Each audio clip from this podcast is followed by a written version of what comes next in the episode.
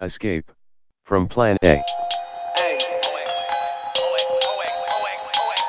Escape. Escape. Escape. From Plan A.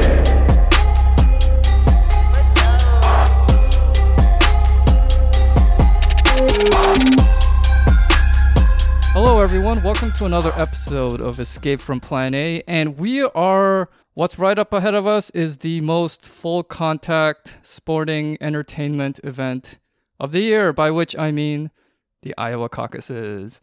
And that I actually thought it was on Tuesday, uh, February 4th, but it's actually on Monday. So, yeah, that's like a, thank God I'm not a campaign manager, right? Tomorrow. yeah, it's Yeah, okay. tomorrow. Yeah. And uh, so I have with me Teen. What's up, Teen? Hey, how's it going? and Trevor from Champagne Sharks, Hey, how's it going? And Fan from uh, Pod of Most Resistance. Hey, Fan. Hi, everyone. Yeah, so this pod will just talk about the you know the upcoming primary season, and like we haven't talked too much about politics, right, guys? In terms of electoral politics, I mean, I think we've done a couple episodes about Andrew Yang, but I I don't think we've like have we done any About Bernie? or like any any candidate? Uh, not really. I don't think so. Yeah, we don't and- really directly talk about politics very much, to be yeah, honest. and, and one of the reasons I wanted to stay out just was because after 2016, I kind of just went into, you know, what the fuck do I know mode. So I just wanted to stay out of it. But you know, with the with the caucuses coming up, I do think we should say something. But before we get to it, uh, Trevor and Fan, I want you guys to introduce yourselves. I'm sure our listeners know who you are, but in case they don't, uh, so Trevor, why don't we start with you? Hey, how's it going? It's Trevor. Uh, you can find me at uh, Champagne Sharks Podcast. If you just search it, uh, you'll find it. You go to patreon.com forward slash champagne sharks. And we just talk about race, pop culture, politics. And I'm not even sure how to even describe the show, but it, uh, it probably leans heavy into psychology, but uh, it's more interesting and fun than uh, that sounds. yeah, so I think I think Escape from Plan A was probably pretty heavily influenced by Champagne Sharks and the and the kind of uh, angle you take on a lot of things. So if I think if you enjoy our pod, you would really enjoy Champagne Sharks. Yeah, and it's a great I, way to I'm not it. just saying this. Champagne Sharks was the first podcast I ever started listening to. Because I before that, I before we started our podcast, I wasn't listening to any podcasts, and somehow we stumbled upon yours, and you know, it was the first one I really started listening to. thank it's you. a very different kind of race discourse, very different style that I had not heard before. So uh, I recommend it. Yeah. Uh, and Fan, why, why don't you tell us a bit about yourself? Sure. So I'm Fan. Um, I have my own show called Pod of Most Resistance, and it doesn't have a focus. Um, it just develops as it goes, and I ended up focusing primarily on the um, Democratic primary during the first season. So it, it would be a good follow up, I think, to this episode.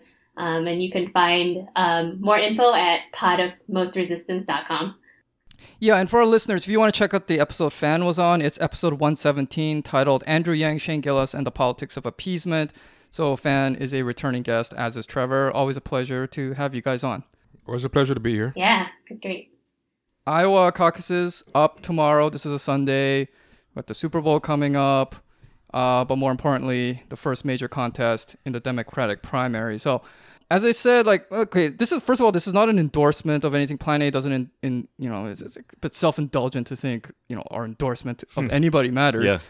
this is more of our personal takes. Uh, just the people on the pod, uh, people at Plan A have very differing opinions, so we don't want to speak for the for the whole magazine and podcast.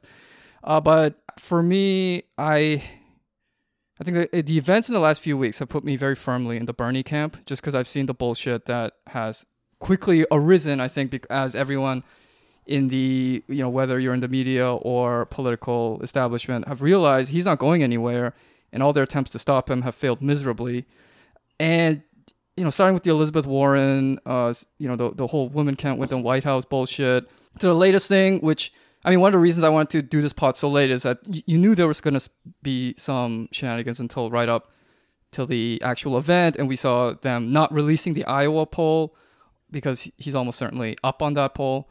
So, uh, yeah, so let's let's start from there. Um, I think a useful place to start is just where have we come in like the last few years to a decade in just our political beliefs. So, uh, Teen, why, why don't we start with you? Like, who are you supporting, and what has your journey been? Um, I guess like my fir- when I first started getting involved online with like Asian discourse for the first time. Uh, I actually put together a fundraiser for Hillary, and I had thought, uh, cl- cl- I thought a lot about why Hillary over Bernie, and it's because I didn't trust Bernie on immigration and race, and I still don't. Um, I didn't really support Hillary's overall politics, but I felt she was p- the most trustworthy on not being a xenophobe. And that's like an issue that I care a lot about. Um, but now that she, it's shown that she can't win. Uh, and I think that people are blaming her as a candidate and as a human being. but I think it's her ideology, which is the same reason Trump won. They think they want to blame Trump the human being, but he represents an ideology that's winning.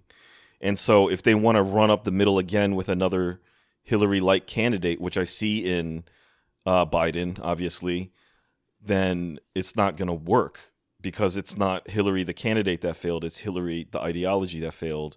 So I'm going with Sanders because um, I think that's the only that's where we're just heading. I mean, we're just heading that direction. So just better do it now than before we we suffer any more sh- shit under Trump. Oh, uh, Tino, before 2016, like the last few elections, like who did you support? I've always been just a sort of mainline Democrat. I mean, I've always just been like Democrat. I, I didn't really think about it. I was like, if the Democrat puts up a good candidate, I support them because for a long time they were they made life easy for immigrants and they made life easy for um, not thinking about race very much, which is not something I particularly like thinking about. And 2015, 2016 kind of changed the entire paradigm. And I was like, shit, I got to think about this stuff now. So All right, what about you, fan? Uh, I'm like hardline Bernie. Like uh, in 2016, I voted for him over Hillary. Not, you know, I didn't really know that much about the politics back then, but it's he. I liked him as a candidate um, and his politics. So I guess that's kind of where I differ from Teen. Like I like Bernie as a person, and um, I, I trust him on immigration. But I mean, that's I think that's just based on how much we're willing to believe, like Bernie's promises on immigration. hmm Uh, fan, I got a question for you. Like, who did you support in 2008? Um, I don't think I was old enough to vote. oh, really? No, I wasn't. or like, just like, did you pay attention at all? um, yeah, a little. I mean, I would have voted for Obama. So I see. Yeah. Okay. Uh, what about you, Trevor? For a while, I think I was just a mainline Democrat, but not in any particular, not in any particular invested way. I think it was just like received wisdom. So I don't think I was. Uh, I mean, I thought I was kind of uh, passionate about being a mainline Democrat, but it was more like just rooting for like a sports team because they're from your town. You know, where you do with a lot of energy, but I can't really say there was any like real. Um, hardcore uh, ideology. It was more like you know about like uh, bush bashing and stuff like that, and repeating what was on the media. And then um, I went through a phase where I was conservative, but I was conservative in the sense of it was during that time of like compassionate conservatism, and I think it was kind of a way to um, this idea that you can kind of. Uh, I guess conservatism was like kind of like a. I think a lot of people fall into this trap even now of this kind of thing where um, conservatism is kind of like a tough love kind of thing where um, if you can this idea that if everyone is just um, believes they can do something and works hard and does better bootstraps, do whatever. You know, this kind of because I think there's something like enticingly seductive about that. This idea that uh, you have an internal locus of control when it comes to when it comes to your lot in life. So there was something kind of appealing about that. The idea that um, it's not that conservatives are uh, as a whole are or the philosophy is uh, inherently racist, even though there are racist conservatives. But it's more that conservatives just uh, believe in pure meritocracy, and all you have to do is just uh, work extra hard and stuff like that. But then after Obama won, it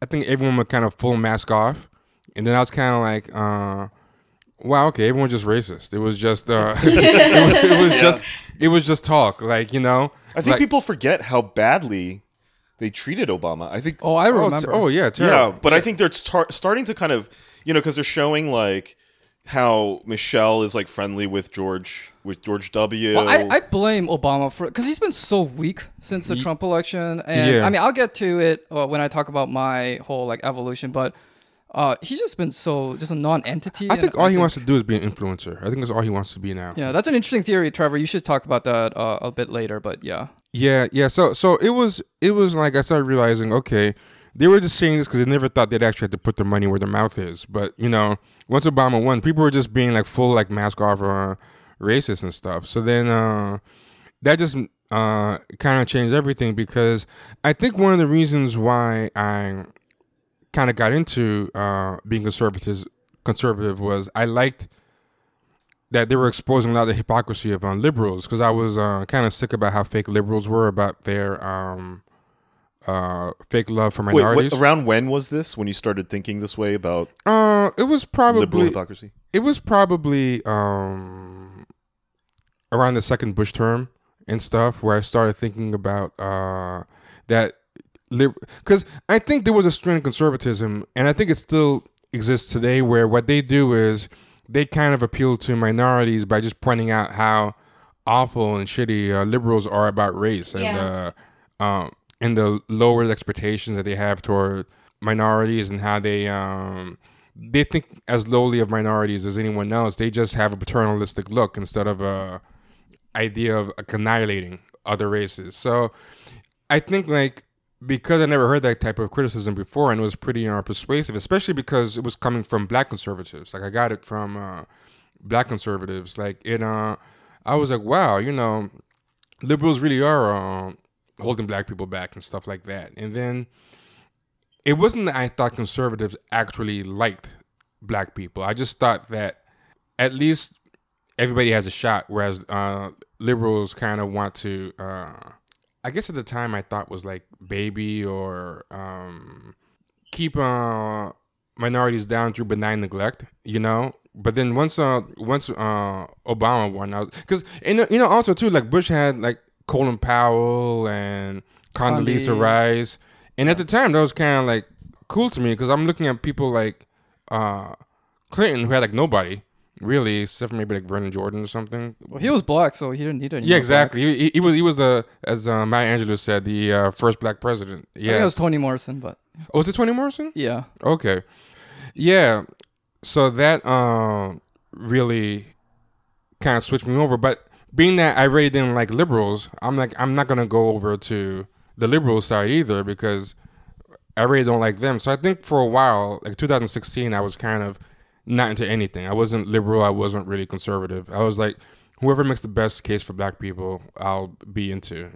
And you thought that person was Bernie Sanders? Uh, yeah, because I think I don't know. You, you guys can tell me if you bought into this, but I know a lot.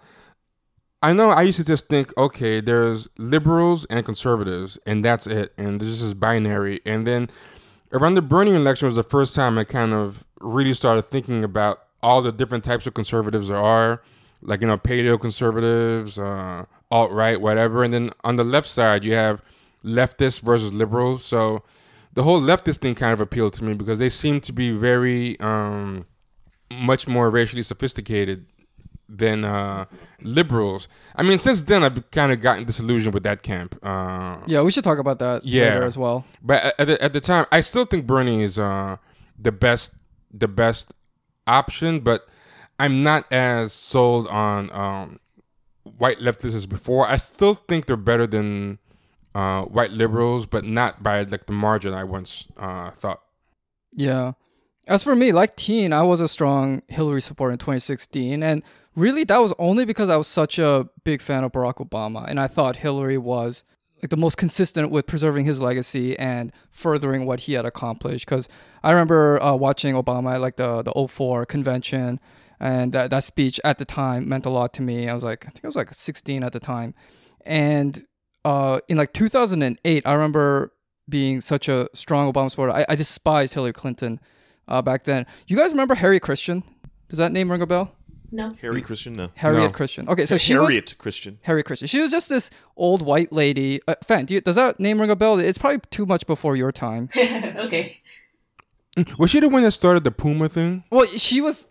I'm sure she was a Puma, but she was the she like went on this tirade that was caught on camera where she uh talked about how Obama had it so easy because he was a, he was some black male and he was like she was like oh like you can call me white but I can't call you black and it went viral and that pissed me off so much. I I think when I heard it I just slammed my uh headphones on the ground like this fucking bastard. I think my brother saw me like, yo, calm down. You know, this is this doesn't mean anything. so I, I despise Hillary in 08. And then, but in like 2016, it seemed like she and Obama had had become allies. And uh, like to be honest, Bernie and his whole talk of you know Obama was a failure pissed me off because I had seen how despicable the Republicans had been to him, and it felt like he was inadvertently helping their cause by making saying that he didn't accomplish shit. Uh, so you know, in 2016, I was a big Hillary supporter. But since then, there's just been a lot of change. I mean, I, I mentioned it before. What the fuck is Obama doing these days? Like, the only thing he's done is, is release that best of 2019 list. You yeah, got- that's, that's all he does. that's what the fuck is that? But you know, what do you and- want? Him, but what do you want him to do? right? Well, like I guess I mean, he want everyone wants him to support their candidate. Right. I but- he but- could at least but come out and not- say something. Uh, he hasn't said anything, right? Uh, Besides about, that about issues list. in general, Like, so someone like Jimmy Carter, like Jimmy Carter is kind of like at least a statesman, he, even if it's for charity, like you know what I mean. I Wait, is feel Jim like- Carter still alive?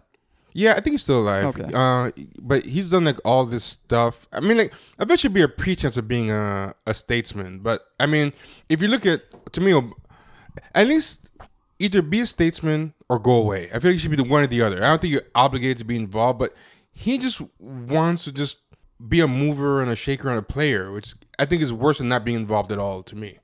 Right, and at the very least, you could have a best of list that's interesting. It wasn't interesting at all. It was just something you, sh- some shit you'd see on the Atlantic, and I would say that he copied their list, but I think their tastes are exactly the same, which is which is like the problem, right? But anyway, that's Yeah, it's like if you average like the three top um, Upper West Side liberals' favorite uh, list, like New York Times books book list, uh, The Atlantic, and Fox. uh, yeah, yeah, and just average them out, and then one like out of left field uh, pick to look like a cool dad. He always has like one pick that is like the cool dad pick. Like, uh, I bet you kids didn't think I listened to this or read this, and then the other nine books would be just. Oh, oh, and- and the Oprah list. I feel like it's like even Oprah's more interesting. Oprah has some interesting things, like the American Dirt one, where it's like, holy shit, you really picked that one, you know? Yeah, I mean, well, let, let's not get into that's a whole like another episode to talk about. But okay, so all right, so this is happening, and when like the you know this field comes on, I was, you know, I always thought that if Elizabeth Warren ran in 2016, she would have won. I thought that was a big mistake on her part to to have not run. So I was like kind of sympathetic to her, but another part of me was, you know what, on just pure principle of like you know when you fail you, you got to give the other guy a chance? It was like okay you got to give bernie a chance just out of even if you don't particularly believe in his beliefs or ideology just the fact that he came so close. There were a lot of pieces of evidence that suggest he might have won. And since you failed so miserably you just gotta it's, it's kind of like his turn as, as bad as that that policy is. But as i said in the last month or two just seeing the total bullshit that's been heaped on him has made me more from like a passive supporter. And one of the reasons I was a passive supporter was, you know, because of people like Trevor and Fan who were with him in 2016. I didn't want to be some bandwagon ju- jumper, you know. So I was like, okay, uh, his like true believers are helping him. Uh, I'll just kind of stick in the background. But man, like, yeah, should we get into the whole like Warren Rogan thing and and all that now? Uh, yeah, for sure. I also want to say, I won't say I was a true believer in Bernie in 2016. I actually kind of warmed to him after he already was out of the, after he already lost the um, primary and wasn't the candidate. So it was like, after it was too late, I kind of uh, rediscovered what Bernie was about. Uh, because so much of how things went down between himself and Hillary had left a bad taste in my mouth. So I really liked them around then, ironically enough, after it was too late to even. Oh, so you start you started being a fan after he was he had conceded. Uh, yeah, because I, I really didn't um understand the, really the whole um left. Like I understood it in theory, but I never really thought about it on the national level that there was uh someone who considered himself like a leftist as opposed to or a socialist as opposed to uh garden variety liberal. I, I just kind of thought everyone on the national ticket was a Democrat is probably varying degrees of the same thing. Was that when you first started meeting like white leftists, white socialists? When you, I think it was like you had been invited by your friends at Chapo to Chapo Trap House to go talk about the aftermath of the. Yeah, the, wasn't that the first episode after Trump won? Uh, yeah, it was the first episode after uh, Trump won, but it was honestly like the internet in general, like Twitter in general, because um, I feel like if you look at the mainstream media, there's not a lot of good representation of uh, varying political views. If you looked at the coverage of the first election, uh, that 2016 election, they still kind of made it seem like a Republic, mainstream Republican versus mainstream Democrat uh, race, and it wasn't until I really started paying attention to Twitter because I, I feel like at the time Twitter was a lot more fun. Like, um, just seeing all these varying opinions. That's when the alt right was really popular, all over Twitter and stuff. And uh, I hate to use, I hate saying this term, but dirtbag left was like really popular. And you start seeing like, oh wow, there's a lot of different nuance to this race.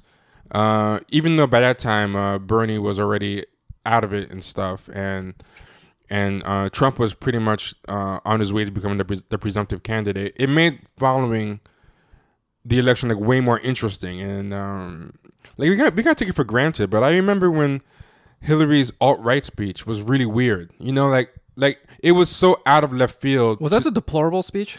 Uh, well, no, deplorables was like a leaked memo. Like she never publicly said, "Hey, deplorables." It was more like I, no, she did. The basket of deplorables, right? That was a real speech Oh, she oh, gave. oh, oh, no, the basket of deplorables was actually, I think, it was either leaked or she said it in the. Actually, maybe she did. I'm 100% certain. Uh, fan, said it on uh, do you remember? Yeah. Teen, do you remember? I know she said it. Um, she said, "Fan, what was it?" She said something like, "Some percent of his followers or whatever, and the other are just deplorable." Yeah, basket of deplorables. She said Yeah. that in some press conference. Y- yeah, yeah, she definitely said it. I guess I thought she said it and it got leaked, but you're saying that she said it and it was deliberately meant to be heard. Yeah, I don't think it was like a Romney like situation. The Yeah, whole yeah, um, yeah, yeah, you're right. It's a campaign. It's a campaign speech that she gave on September 9th, 2016, at a fundraising event. Yeah, so. But the alt right speech might have been different. I'm not sure. Oh no, I remember what it, why I thought it was because this was a, a fundraising event, so it was to her. Um, so it's kind of a mix of the both. It, it was a speech, but it wasn't one that she kind of gave in a more neutral space. She gave it at a fundraising speech. Yeah, it was And- private. Yeah, yeah. So it was private at a, at a fundraising speech for donors, and then it got spread to the rest of uh, the mainstream media that she said this, and then people got really um, upset. But the alt right speech was an actual press conference where she, um, Like this was during the campaign. yeah, yeah, she had uh, a press conference, and she was explaining to America there's this thing called the alt right, and they uh, believe in Pepe. They believe in Pepe. They have Pepe and all this stuff, and Did they worship Pepe or something? yeah, yeah, yeah, yeah, basically. And it, like people forget how not mainstream this was before she gave that that speech. Like you know, she had to explain to America, "Hey, it's not usual." And she did this thing that a lot of people got kind of got upset about, where she said, "These aren't like your usual good Republicans, like George Bush and these types. These are." uh She did kind of she did kind of the Aaron Sorkin as West Wing view of like the good Republican and like no, these are like the bad guys and a lot of people got mad at her for that. Yeah, there's this weird thing they do, which, you know, like like like a 4chan poster, as, as despicable as they are, what's like the worst they've done? They've tweeted horrible things versus like a George W. Bush or like or Michael Gerson, who just uh, wrote something in the uh, Washington Post op-ed about how Trump and Bernie showed the decline of America. Michael Gerson was a head of some like Iraq War Committee. He's the one who came up with the whole like the, the mushroom cloud thing with Iraq. These people are okay, but uh, you know, if you tweet something bad or write something bad on 4chan, you're you're worse than these people. It's just uh, we can get. Uh, I think yeah, this yeah. ties to the Joe Rogan thing, which we'll get to later. But it's a Passing weird set of actual legislation that like harms people. Yeah, it's a weird set of priorities they have. Well, I, I think that the liberals use them to strike fear um, in their base, and there's a bit of class condescension as well as a bit. I mean, if you're white, I think it's like don't don't be like these crazy white trash, and if you're not white, it's kind of like these people are the ones that are that are going to come out and you know commit violence and hate crimes, and so I think I think they're useful for liberals to point to as a sort of you know villain that I mean, they are deplorable in a sense. but I think there's an ulterior motive Yeah. for sure. Honestly, I always thought it was a bit unfair how Hillary got pilloried for saying basket of deplorables when that was actually a very honest thing to say. Yeah. like one of few honest. Well, I agreed with it. I didn't- said. I wouldn't and then pillar- People were like, "Oh, you shouldn't have said that." Yet, I'm sure in her mind, she was like, "What do you want me to do?" You know, like I'm finally honest, and you crucify me, and you know whatever. But I, I think the problem was um, not the right wing people who were saying it because I think they were very disingenuous to say it. But I think the people on the left are the ones who really uh, messed up by because there were a lot of people on the left who were kind of going in on her like that. Like you know, I think it was part of that residual Michelle Obama when they go low, we go high thing. man, which- that has not aged well. yeah, Just- yeah, which has been proven not to work. Yeah, but I think it was kind of that, and I, But the leftists still go like they they go in on class like they will like they look at uh, deplorables. Oh, oh, oh, to be clear, when I say the left, I meant the liberal. I meant the general, like liberals and Oh, the leftists. I see. I see. Yeah, okay, yeah, okay, I got you. yeah. All right, so uh, wh- why don't we get into this Elizabeth Warren thing? I mean, this already feels like so long time ago. When did it actually happen? Maybe like three weeks ago. It already feels like ages. But uh, in case people don't know, uh, CNN published a story which uh, alleged that in a private conversation between just the two of them, right? There were no witnesses in the room, whatever. Uh, uh, Warren claimed that Bernie said that no woman could win the White House. There was a whole uh, back and forth about it, culminating in the CNN debate, where uh, there was that infamous moment where they pretty much asked Elizabeth Warren, um, "How did you feel when uh, Bernie told you that a woman couldn't win?" Right after he had denied saying it, right? Yeah, and Uh, and as I said, that was the moment where I was like, okay, this is just such bullshit. There had already been kinds of bullshit before, but they seemed more in line with what they'd usually done, even back in 2016, where they just kind of don't mention him or they, you know, they like hide polls where he's doing well. But this was just so blatant that at that point I was just like, okay, I'm I'm off the the lean, and I just I have to I feel like I have to support him now. Uh, so what do you guys feel about that? Like, uh, fan, why don't we start with you? Like, when you when that happened, what what were your feelings? Uh, just a lot of head shaking. Um, I'm glad I didn't really watch the, the the debate. I stopped watching them and just started looking at clips. Um, and I guess that was really the only clip that was that was worthy of like watching. It was, um, I don't know. I guess it was just kind of expected at this point. Um, and I feel like a lot of people are starting to see it now, and I and I feel like people can see how disingenuous the mainstream media is really being toward Bernie Sanders at, at that moment. Because, you know, a lot of people use debates as their primary mode of information uh, for voting. Um, they don't do any other like research. So I, you know, CNN thought they could get away with it, but I, you know, Bernie has been really surging and it's in, it, primarily because of all the negative press coverage. And I, for people who haven't been plugged in, like during the primary season, I think people are starting to notice it now. And I guess it was a good thing that this happened. So, I mean, we can only. Yeah, it worked with me. As I said, I was kind of like wishy washy, but as soon as this happened, I was like, oh fuck this, you know. And I'm sure I'm not the only one that uh, to whom that happened. So yeah, I think I think they really fucked up with that one.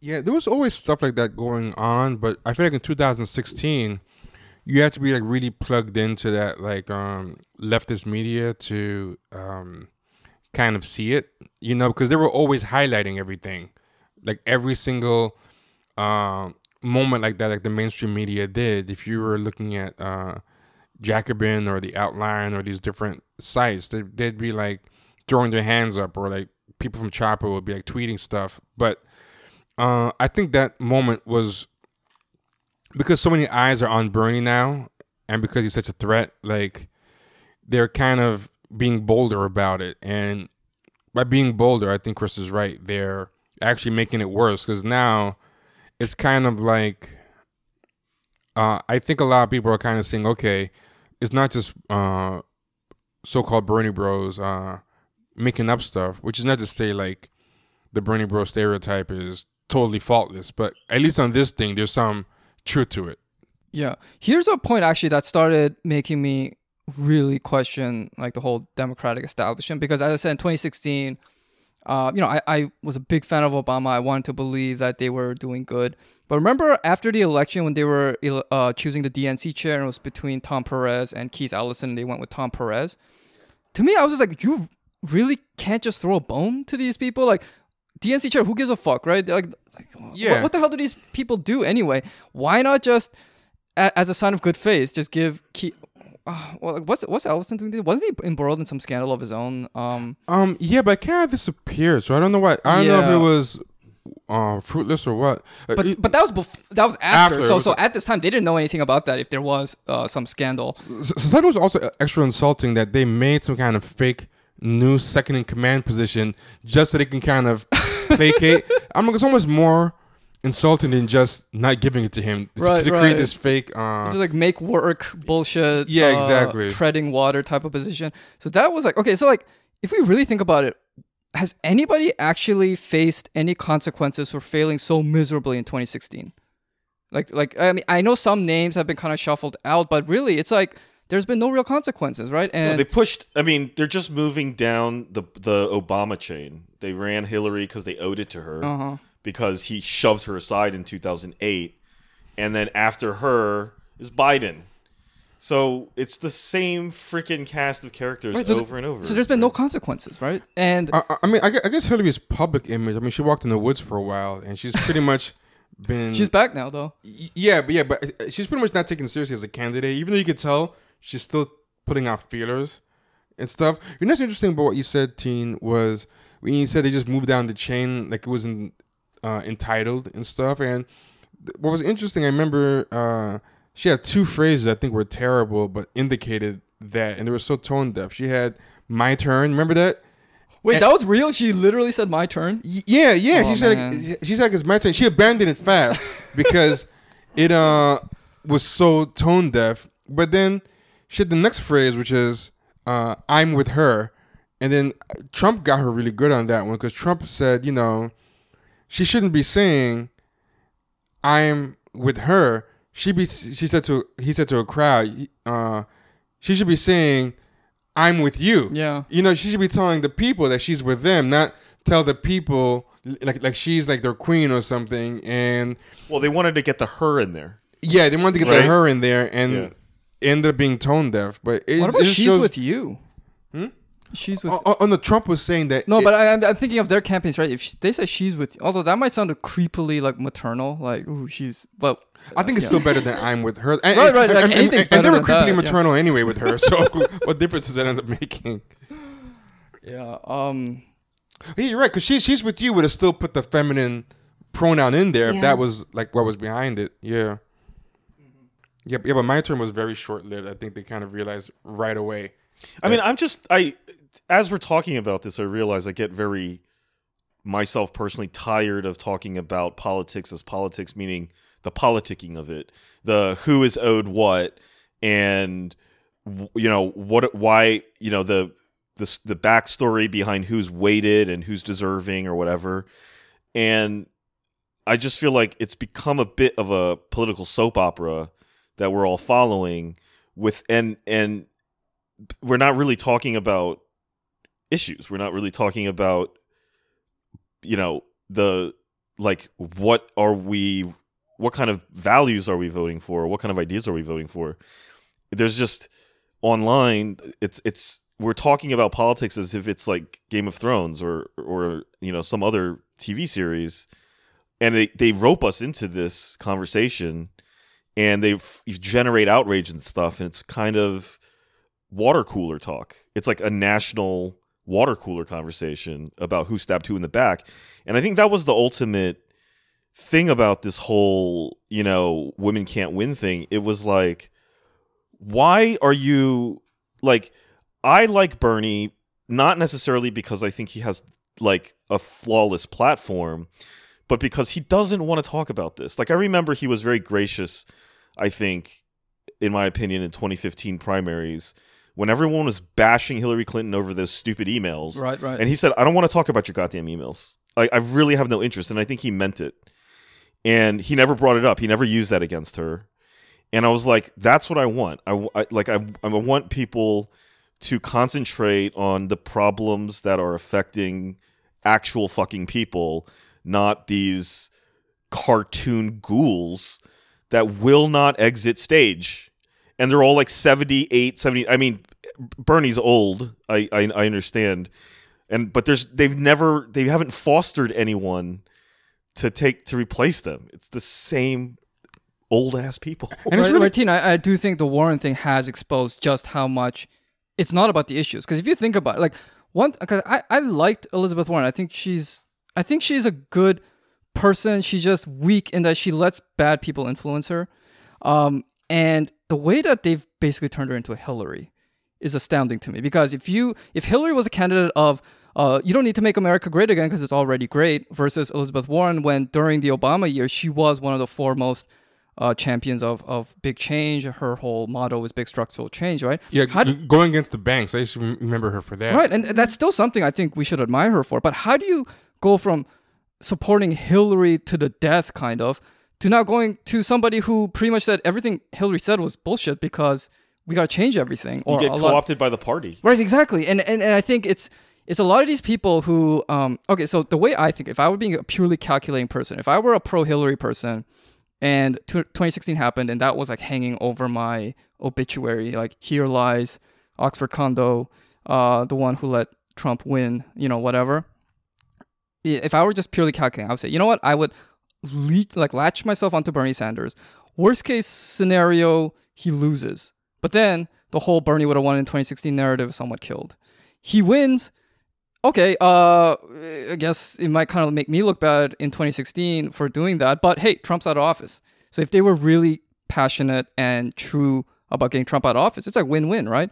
But I think a lot for a lot of these people, what they fear more is, oh shit, if Bernie wins, we look like total shit for 2016, and we cannot let this happen. I don't think it's about. I don't know if it's about feeling looking like shit. I think it's about um, the fact that Bernie doesn't like them, and I think when when Hillary said in that was it a Vanity Fair Hollywood Reporter, Hollywood you know the Reporter? recent thing a couple weeks ago. yeah nobody likes him yeah, the Hollywood Reporter. Yeah. uh he's a hunchback uh whatever he- the fuck. oh no, I don't think she's. A, no I'm kidding but like no there, there was a who's that who's that uh person that No, the he was on? MSNBC. That body language expert went on the Joy Reid Yeah, show, Joy and she said yeah. that the way he just like kind of uh, is kind of hunched over it shows that he's Y- y- untrustworthy. Yeah, and, and what she described, whether she intended to or not, sounded like that uh, Jewish caricature that the white supremacists like, where the Jewish person is hunched over and rubbing their hands together. Yeah, and- the angle of his nose shows that Yeah. he drinks the blood of Christian boys and girls.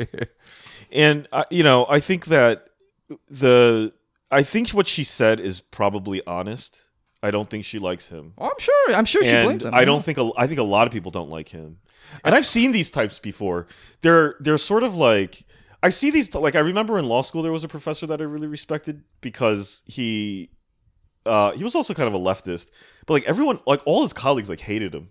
Because he wouldn't he just he i think he rubs people as being holier than thou. You know because other other people are willing to play dirty in politics Yeah. and like do like make the compromises necessary. And he was always sniping at the democrats and not playing ball with them while you know in their eyes probably thinking like oh well you get to look great while we have to make fucking political sacrifices and you can just sit there and snipe from your moral high ground and there's probably some elements of truth in that No, there, that, I think that's a huge part of it. I Yeah. think I think both of you are right, and I think it kind of blends into each other, as in you don't know what's what anymore. Because I think for some people it's that hey, I don't like him because uh, him and his damn principles. Like just having principles is almost like an affront to them because it's like a judgment on them for not standing by any. But I also think some people just don't like the people around him. Like they see the the, the irony left guys who they view as people who are always trolling and dunking on them and making them look stupid on Twitter, or they see like the Chapo guys who are always like mocking them, and those guys had a phrase that whole side of the internet had this phrase where they would just keep tweeting at people, Bernie would have won, Bernie would have won. Uh, every time they, they gripe about something about uh, how Hillary was screwed and whatever, they would just keep tweeting that same line, Bernie would have won. And um, I think those people feel like if Bernie wins, we have to hear from those people nonstop on the internet. rubbing Exactly. it- They, it would be total victory for those people. Yeah, yeah. So I think I think it's both, and they don't even make a difference anymore. I think because when I see how they tweet about Bernie, sometimes they make it seem like he is actually uh, tweeting from an ironic account uh, this stuff himself. Even though even though Bernie himself doesn't actually behave like this, they almost act like he's one of like, like he like he's the silent six member of Chapo or something. Yo, Bernie you know? doesn't even know how to use a smartphone. Let's be real. Yeah, exactly, exactly. He's not doing his own tweets. Yeah. Um.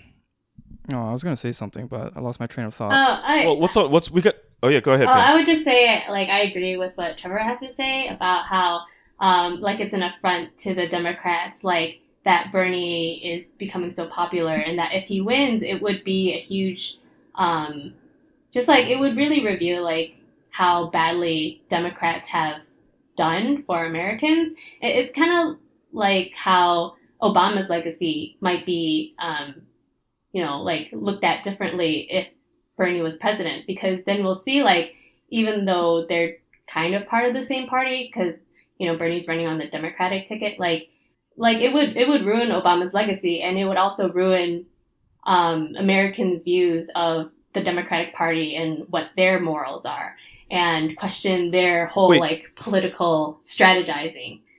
Wait, Faye, can you go into that a little bit more? Why do you think it would ruin Obama's legacy? I think um also like Obama right now has like I guess really good approval ratings uh, still um and it would ruin Obama's legacy because you know Bernie Sanders would be able to pass well maybe not pass Medicare for all but like not bend on it and and I think that's what people want and I think correct me if I'm wrong because I wasn't really super involved with like the Obamacare uh the yeah the Obamacare thing happening um but uh like weren't people no, I can see that because Oh. Medicare for all basically is saying Obamacare is insufficient. It's not. It's not working. A- As someone who did pay very close attention to the Obama years, uh, fan, you're totally right. I think what it would expose is Obama squandered immense potential Right. because in like 2009 when he or whatever when Political capital. Yeah think is a good Obamacare was yeah. was uh, being pushed, their whole line is we can't even pass a public option because that's too radical. Yeah. Wait, Yet, but Bernie winning doesn't mean shit. He's got to get it passed. but, but, but that- that's a harder show, thing to do. But it would show that the the people's will was there. But but but but also, I think it would show whether he passes it or not. I feel like, and I could be wrong. I feel like I feel like Obama was very much coming out of that uh, West Wing view of politics, where you, you know, you know, like people who like to read that book Team of Rivals, and their main takeaway from the book is that wow, these people worked with their enemies. Like like there there, there is this kind of liberal fetishization of compromise that I think people thought made Obama work, and they and part of what makes that fetishization work is belief that it's the only way. But if you're fetishizing compromising, but it turns out that you're allowed to stand on your ground and stand on your square and fight for things, now um, compromising just looks like you were just weak. And I think whether Bernie passes it or not, if he's willing to show that he's willing to stand on his ground, I think, like, like I'll give an example. Uh, Trump, to me, I think made a lot of mainstream Republicans kind of look bad in retrospect because there was all this thought like, oh, you have to be use dog whistles or you can't just be openly racist or sexist. Uh, you can't do this and that because on the mainstream stage, people expect a certain amount of decorum, and if you just are an open sexist, racist, xenophobe, you're going to uh, fail. That's conventional wisdom. That's what the alt right called the cuckservative. Yeah, yeah, they call them the cuckservative, and then everyone's like, "Oh, these alt right people are stupid. They have no idea how the real world works." And then uh, Trump comes out and talks about, "Hey, you know, Mexicans are rapists, and all Muslims are terrorists, and you know, Central Park Five, they're probably guilty of something, even if it wasn't No, no, that." even if they're innocent, they should be put to jail. That's basically what Trump said. Yeah, yeah, yeah, exactly. Uh, you know, grab him by the pussy. He said all that stuff, and he won. So now it's like, oh, wait a minute, maybe the alt right did have a better idea how the world and politics works. Then, so by him standing to his guns and like winning, uh, kind of made the so-called conservative like lose a lot of face. Like, wow, you didn't even try to be racist and sexist, you know.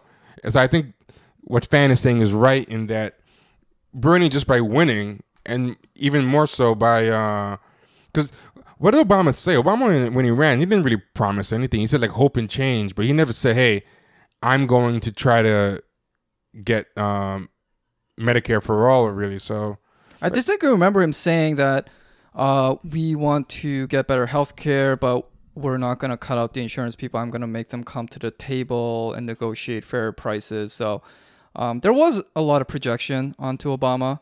Uh, I think mainly because he was. I mean, let's let's face it, he was an incredibly charismatic candidate.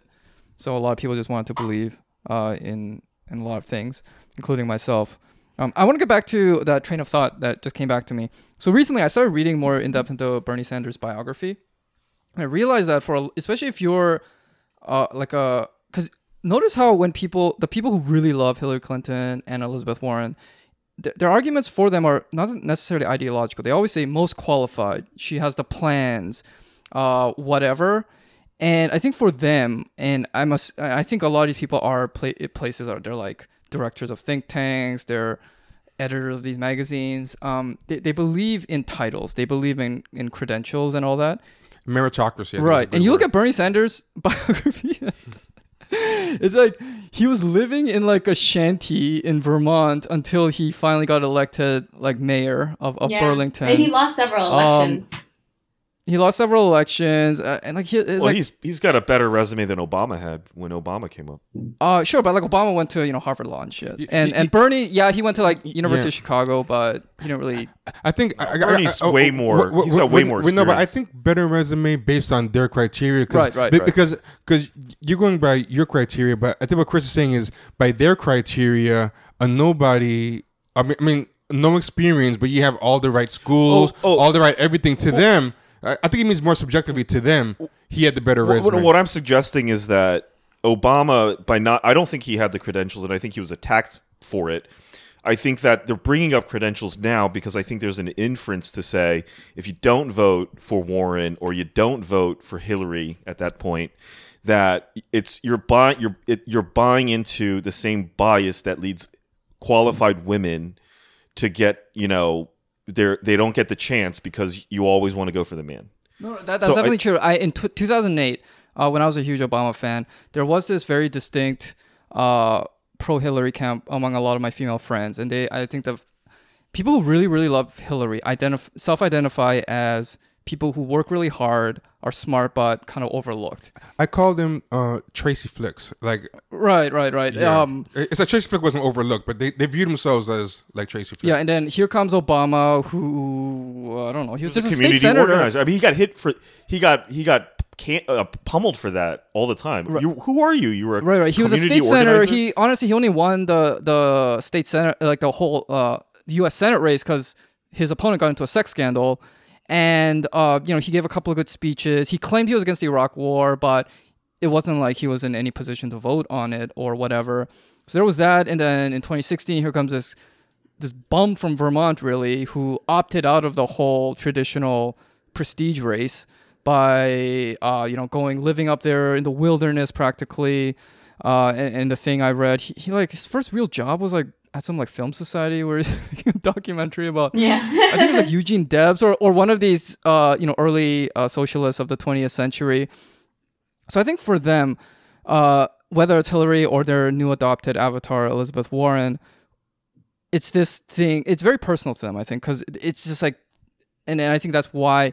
Um, so I, I want to bring up this this tweet by Bess Kalb, who is uh, who is a I think comedian. She writes for the New Yorker, and she went on this uh, tweet storm about how she's a Warren supporter, but she uh, Sanders is her second choice. But honestly, I really think the whole reason she went on this tweet thread was to say this. She tweeted, "Sure, he, as in Sanders, uh, is not as gung ho about gun control legislation uh, as Warren, and instead of saying." If you remember it, I may have casually said voters would be sexist and not elect a woman, but I don't believe that now, and I think you can win. He called her a liar. But nobody's perfect. Like, what the fuck? Yeah, so. Warren totally mischaracterizes or allows what he said to be mischaracterized, and the onus is on him to not only clear it up, but to congratulate her on being able to win. And he never called her a liar. He just simply said, I did not say that. Uh, as far as I know, he never actually said the L word. It was just totally ridiculous. And um, I, I think it is this just this dislike of not only Bernie, but you know, the uh, like this obsession with the Bernie Bros, who is not. I mean, at this point, you you've already seen the stats. He has very strong support among women, people of color, and all that. But this fixation on this like white dude, who I'm sure is like people they know. I, th- I really think they're thinking of like some guy. They I, I don't even think it's people they know. Well, this this is my take, and I've been trying to spend less time on Twitter, and doing so has kind of helped a little bit. Is I think when you spend too much time on Twitter, like I think Twitter reflects the real world, but it also doesn't. In that, um, Twitter is really young and really plugged in. Like you're either young or you're older, but you're really plugged into media. And I think with people like that, uh, Twitter like, like reflects like their reality, but the fact remains the population is still old. There's still a lot of boomers. There's still a lot of um, Gen Xers who go to Costco every week and stuff like that. Like they don't really see this Bernie Bro thing. Like like like I don't think that. Wait, what's wrong with Costco? oh, Yeah, oh, it's, oh, just oh, the, it's just the, it's just the the, the, the, the image. Uh, the well, well, image. to me, it's like It's funny. someone who goes to Costco every week is not on Twitter like fighting uh, th- these hashtag fights Yeah, and stuff. exactly. You know, the, the, the, they they're like got a- time for that shit. yeah, yeah, yeah. They're like a Facebook guy, and they just uh, stalk their high school ex girlfriends uh, when they're bored, stuff like that.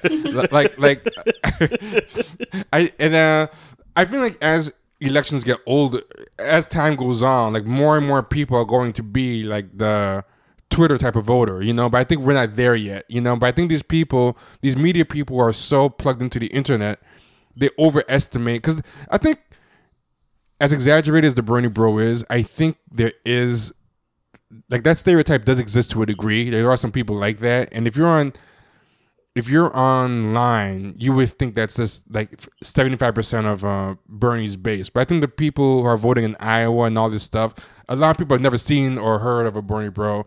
They don't know what Chapo Trap House is. They don't know any of this stuff. Right? These people are just like media people are good at smelling their own farts all the time. They think everything that is of importance to media people is important to everybody, and it's just really not.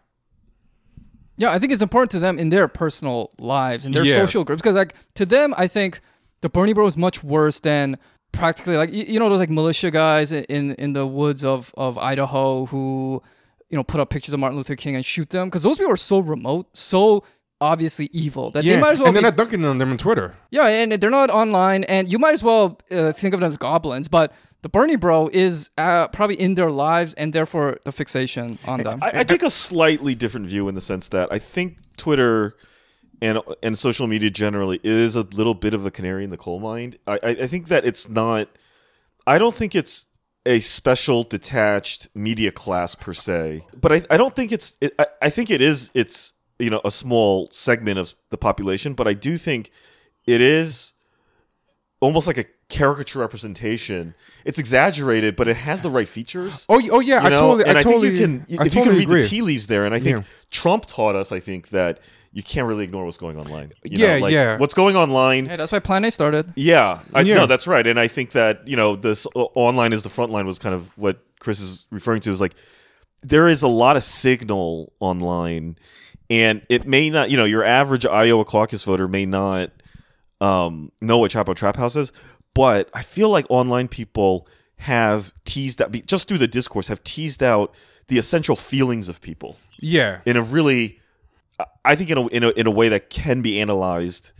And if we if people had paid more attention online uh during 2015 2016 I think they wouldn't have been as surprised that Trump won you know no, I totally, I totally agree, and like that's why I said like as the years go on, I think today's online fringe is tomorrow's like you know more mainstream uh thing, so you can't uh ignore it. I just mean like right now, like in this present month, I don't think they're quite the norm of the Bernie supporter yet. You know, but I do agree with you that they, they do reflect uh, a, a real thing that is going to become more and more uh, mainstream. What do you all think about the furor over the Rogan thing? I think it's great that he endorsed, uh, and, I, and I think it's great that Bernie like put it on, you know, uh, loudspeaker that they got his endorsement because he's really influential. Uh, um, yeah. The what do you think with with, with Rogan like about him just endorsing in general? Uh, like, what do I think about uh, Rogan just endorsing in general? Um, Yeah, because part part of me wonders is why does a Rogan endorsement even matter at all? uh, did Rogan endorse someone uh, in 2016? That's a good I question. heard he endorsed Ron. Wait, did Ron Paul even run in 2016? Ron Paul Yeah, he did, right? He, yeah, he Uh, definitely yeah. did. I remember him on a debate stage. I always get no. I always get. Was it Rand Paul or Ron Paul? They both. What? Two. No, wait. They could. Uh, no, you're I think it right. was I don't Rand think, Paul. I don't think they both ran in. no, no, no. I think it was Rand Paul. I Paul. think it is Rand It'd be Paul. weird if father and son. Yeah, The Rand son, Paul the definitely younger ran one, because yeah. Trump uh, made that hilarious joke about His hair, uh, his appearance. Yeah, he's like, I never made fun of his appearance, and believe me, there's a lot of subject Yeah. matter there. Yeah. Yeah, I don't think father and son ran, but uh, I th- I heard that the last presidential um, candidate that Rogan endorsed was uh, Ran- uh, Ron Paul, which must have been in 2012. So I guess he didn't do anything in 2016, or I just don't know of it. But yeah, it was just to me. What's really interesting is okay. So you've got these types of Chuck Schumer Democrats who are more than happy to court the votes of the type of Republicans who would have supported wars in Iraq and stuff. Yet, oh no, Joe Rogan, he said that trans women uh, should not be able to fight other women in MMA. That's the line you draw versus dropping bombs on like a million people. It's just, it's just, what the fuck? Well, I'm glad they've responded that way because I feel like the I've I've not seen many people on unless they're like die hard. I mean, there's just people who are like personally committed to like a Warren. They're just like I don't care what you say, I'm voting for. Uh, and I think and a Biden too, but like they don't really ca- they don't really matter because they're not swing votes, right?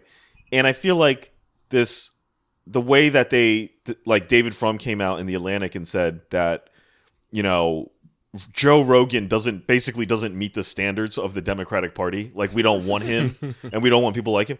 It's like I'm glad he said that in a way because it's just exposing how elitist and exclusionary it is because the problem with Joe Rogan is he's influential and they're just like we don't want to grant him any status as an influential person. We don't want him gone because he didn't listen. He doesn't support our person. That's it. And so he's a homophobe. He's a transphobe. He's a racist. He's a whatever.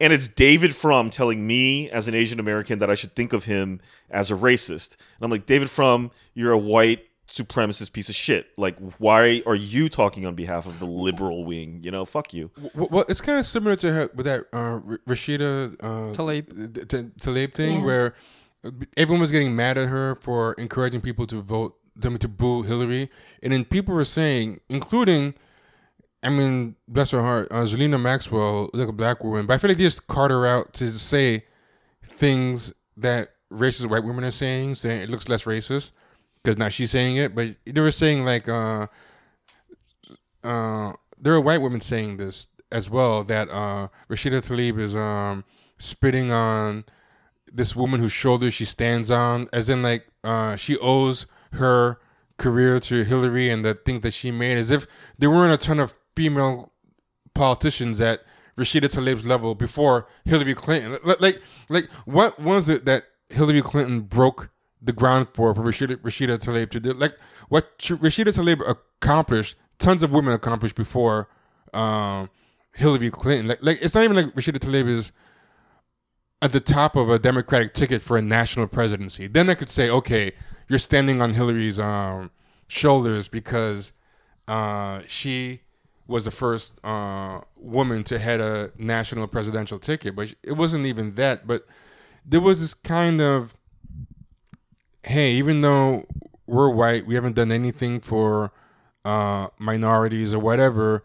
We have the right to hold ourselves up, even against people of color, uh, much less other white people, as these people have this history of fighting for oppressed people that we've never actually had. But somehow, as mainstream Democrats, we can pretend that we were um, these people. And uh, Zerlina Maxwell even said, like, uh, what Rashida Tlaib did was an affront to all black people by bashing Hillary Clinton. And That is some very circuitous. yes, I just want to say a few things. First of all, Trevor, your uh, God bless her to Zerlina Maxwell seems 100% genuine. I oh totally yeah, got very that. sincere. uh, sitting right here across from you. Second of all, you you all remember Carol Moseley Braun? She ran for president in 2004, black woman. So you know what you could say like even like Hillary Clinton wasn't even like the first woman to really uh, uh, run for. Well, she- she's sure, the one sure that she- actually- yeah.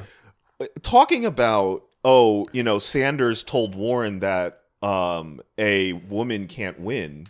Uh, if I recall correctly, it was Hillary that was telling everyone that a black man can't win, Yeah, she, right? yeah, she, So- she and she that. said that in public. Yeah. So I don't know what the fuck she's talking about, right? Like, Yeah. in, in terms of saying like that's an affront to all black Yeah, people. I'm like, I mean, like 2000. I I remember 2008 very vividly. Uh, there was a lot of shit said there. Yeah, But- oh yeah, no, I just Trevor? want to be clear. I wasn't saying Hillary was the first uh, person to run, but I'm saying she's the first person to make it as the actual past the primary to be the actual candidate. Because it was Shirley Chisholm, there were other people who ran for uh, president. I just want to make that clear. Like, yeah, like, for sure. was it just the first?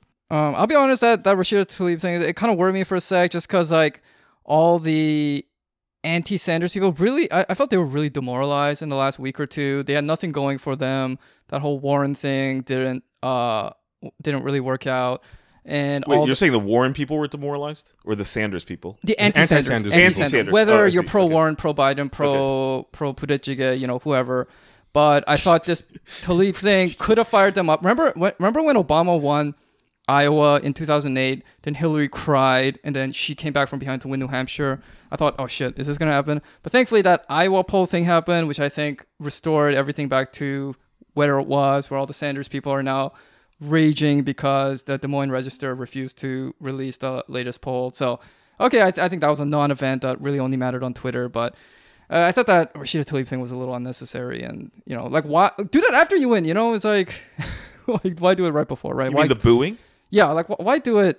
Why do it? Why give the other side any uh, reason to get excited, right? So, Um, I'm gonna say something real quick. It's a slight backtrack, but something that Teen said. Um, with my turn, um, this is what happened in an interview. Hillary Clinton was asked by an interviewer, Ms. Clinton, some have suggested that you aren't healthy enough or are too old to pursue the presidency.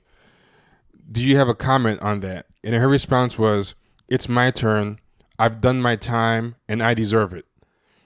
And then, um, there was reports that her campaign started seriously entertaining it as a slogan.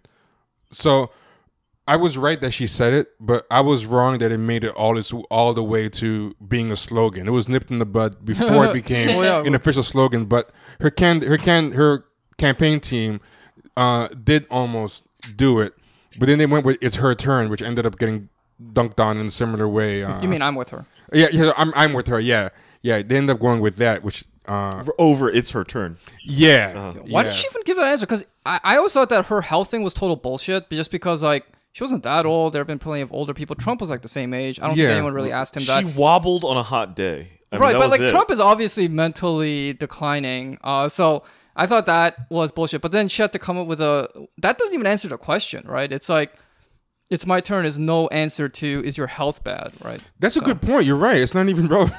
right, and she just had to come up with a bad answer that just makes her look entitled in response to a question that I think could be uh, rightfully labeled as unfair to her. Yeah, that's it's just like Great point. right. No, no. Well, I think that's why she can't win. that, that's yeah. It- That's it's like- because like a lot of these establishment Democrats are the ones that are pursuing a sort of like bipartisan. I mean, I think the big difference with Bernie is he he doesn't he doesn't even try to come across. In fact, he tries to project the opposite of someone who is willing to work with the other side. right. I'm he's just looking I'm at his answer to to, the, to the New York Times where he's like, On the other side, he's like, I'm not gonna wish you happy birthday. I'm not a pleasant person to be around. yeah. And and you saw the looks on all their faces. They're like, oh my god. like like a Bu- like a, a Buttigieg is going to be like we need to get all the stakeholders in a room and we need to all find the best solution and Bernie's like we're to wage war on these people because they're fucked and they're corrupt. That's a fundamentally different attitude and I think that people are looking for war because that's how we feel. We feel like we're in a pitched battle. Whereas I think the more you know, we get these like consensus builders who want to say stuff like, you know, um, uh, only I am going to be able to bring everyone together. I have the experience. You know, I've been, you know, whatever. It's not necessarily wrong. It's just that's not what people want to hear. I am convinced. I mean, I don't know for sure, but I think I, people are looking for a fight. I think so too. I think um I think the problem with saying that we need a unifier, um, I think that's like driving people to push uh to support Bernie because people don't care about the Democratic Party being unified. The only people saying that are the people who want Warren to be elected or Klobuchar. Like they they want to preserve the Democratic Party, but Bernie pretty much wants to start his own like party, I guess. And he wants to, you know, he wants to he wants people to vote not based on party, but based on their principles. Um, and I think that's what the Democratic Party is scared of. Because at this point, what has what is the Democratic Party offering? You lost to Trump. Uh, uh, I I have seen no real fallout from that in terms of the people in charge, the types of uh, mindsets that are allowed to run the party. You want a second go based on absolutely no justification at all because fill in the blank. And I think the whole idea of being a unifier has been disproven by two real life occurrences, and one is that uh, Obama was very much uh, att- attempted to be a unifier, and it had no help with governing at all. Like a lot of people don't really like uh, or find anything notable about his policies. Even like many, even uh, Obamacare, they feel is uh, is a useless compromise. And then, um, like, there's, there two things it could be: either for governability or electability. And Obama disproved uh, being a unifier for electability. I mean, I mean for govern for govern for governing, and then Trump disproved that it was necessary for electability. Like Trump just pretty much uh, said what he wanted, didn't care about using dog whistles or being whatever, and he got elected. So I think to add to your point, uh, there's no the public doesn't really see a need uh, to buy into the conventional wisdom about that you need to be a unifier, either for governing or electability. Is And we Right, know what they mean by unifier, which is we want to preserve the current party structure. And I would say that there is a degree to which Bernie is a unifier in the sense that I think getting a Rogan endorsement probably would bring some natural Trump supporters over to Bernie. And that there's a symmetry here that I think is inevitable. Uh, you know, like the Never Trump phenomenon. It's sort of like the Isn't that completely dissolved? Yeah, now? Does but you know the three phenomenon of Never Trump is, I think, very similar to what we're seeing now, which is a Never Bernie. Yeah, I, I saw that like weekly trending yesterday. Uh, I think it's just people full of shit. They're like they're not gonna. Yeah, not gonna but I think that's what's going on now. You Is I- that there's a there's a there's a there's a mirror image of Never Trumper, which is a Never Bernie movement. But they can't quite say Never Bernie because Bernie's not a horrible person like Trump. But it's the same effect, which is that you see uh, a desperate attempt to pre- to preserve a party structure that is hopelessly outdated, and no matter what you do, you're going to you're going to get like a civil war within your party. I think the Republicans though are so much more disciplined in terms of because they don't they know what they want. yeah, they, You they know know, what they want. and they, it- once Trump took over, they kind of co-opted Trump back, and they're just like, "All right, fine, you're our president. We'll deal with it." But but what I was gonna say is I think a big difference is that I think the never Trump thing, they didn't really have a difference with what Trump believed. They just thought this guy is saying the quiet part out loud and he's gonna fuck it up because we don't want people to know that what he believes is actually what a lot of Republicans believe. We like we have to pretend that we're um, compassionate conservatives, that we we're not racist, we're not sexist, whatever. Even as we're doing ra- racist and sexist things, we that's the conventional wisdom. So I think for them, they actually believed in what he was saying, but they thought he was uncouth and coarse about it and giving away the game. But once they saw, wait a minute, he can actually say this stuff and is electable. And he was getting closer and closer to the wire and was showing he could win. They were like, okay, well in that case he's fine then. And then they started using these fake excuses. Like people like Ben Shapiro were like, well I was never Trump, but the liberals have gotten so bad again that I'm almost forced to support him. It's like shut up. You had no problem what he was saying. Yeah. You were just but saying but but but I think the never Bernie people, they actually don't like Bernie's beliefs. Like, Well, well, well, think about that. Well, dig into that for a sec though, because Hillary Clinton, if she's representing sort of like the what the main you know sort of mainline Democrats think. I mean, when she came out in '92 with Bill, like she was proposing universal health care. Like, I don't think Bernie's really that far left of a candidate. Like, I don't think he's proposing anything that should shock the conscience of Americans. He's doing things that we've been talking about since like the '70s.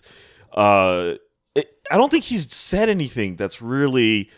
It, it, they're all they are core Democrat platforms. Right, but he, he's not part of the in crowd, and that's what's really That he's not about. part of the in crowd, just like Trump wasn't. Yeah, yeah, and that's what That's it ultimately comes down to is that Bernie, as I said, he was a, he was a bum in Vermont. He did not go to the right internships in DC. He did not uh, run. Well, I guess he did become a U.S. senator, but not the way that even like an Obama became. He did not give a speech at the DNC to to make a star rise.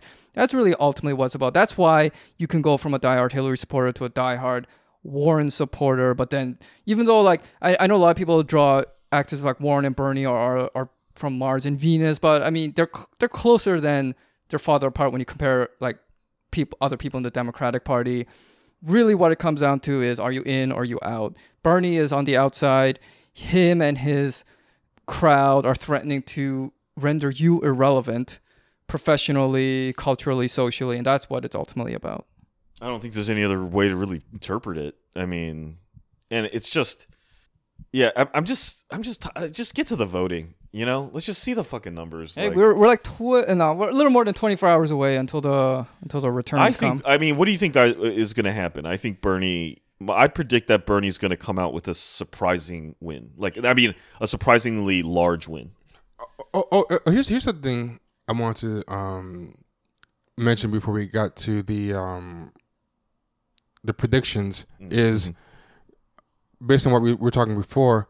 What do you think about the idea? Because some people floated this idea. I mean, I think they would have been mad no matter what. But some people, I think, who I think were good faith uh, objectors to the Rogan endorsement, where they were saying the problem isn't that Rogan endorsed him.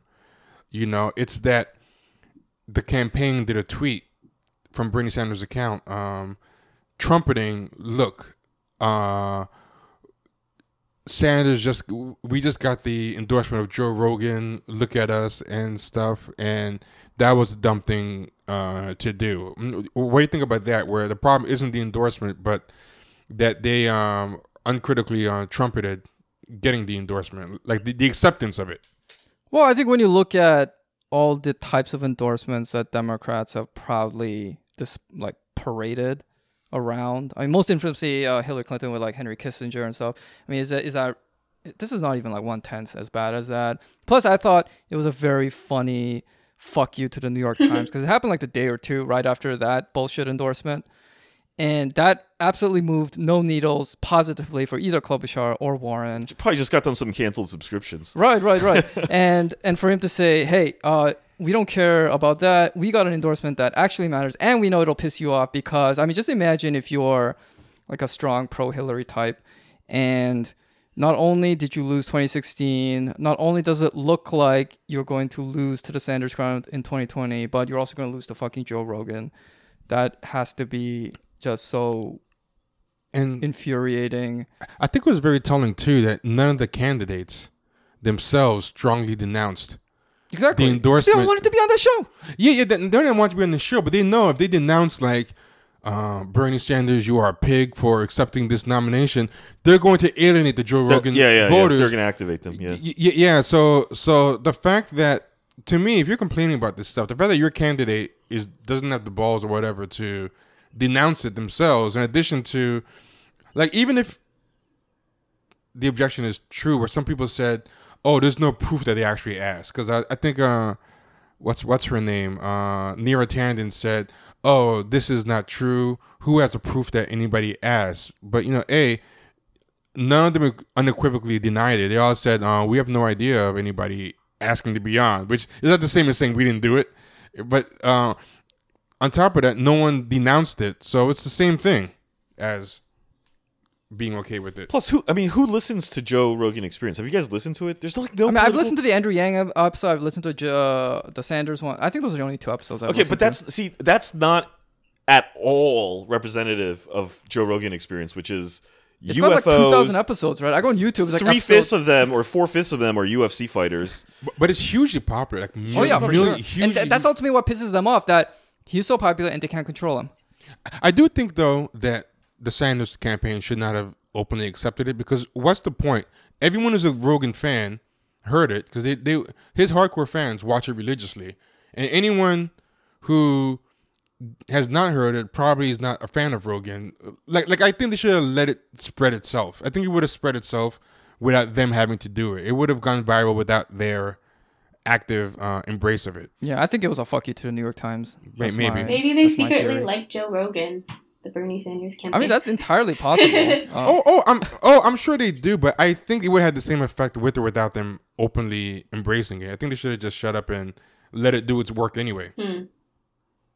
Uh, Hillary's good for that. Hillary's good for letting things go on. Like, like for example, uh, I know she leaked um, Obama's uh, Muslim garb or something, but she made sure to have, made sure she had no fingerprints on it. She made sure she had surrogates and all the other people do it so that you know none of her fingerprints were on it. I think that's what the Sanders campaign should have done. Like they're well connected in the media. They could have had a ton of media people uh, and leftist media trumpet the hell out of it without having to actively um, trumpet it themselves.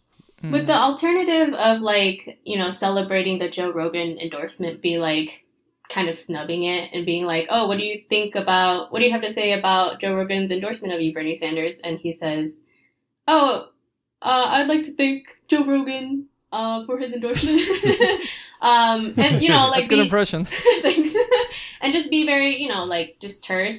I feel like if if Bernie Sanders had done that, um, the campaign had done that, it'd be kind of like I feel like that'd be bad as well. This is just me speculating that um, if if they don't kind of like celebrate it as a win, you know, as like unifying, you know, that the thing that we've been told that a candidate should be able to do, like um, I think I think that would be like you know alienating Joe Rogan's voters and not Oh, I Yeah. think his, I think he would have the right instinct to embrace it. I think the danger is what happens when like Sank Sank U- Uygur is that Sank Uygur?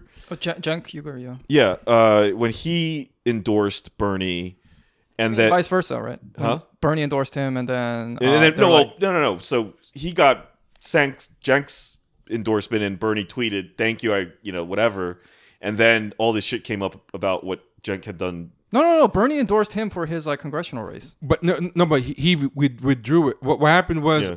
um, well, I forget either Bernie disavowed Senk's endorsement or he withdrew his own endorsement of.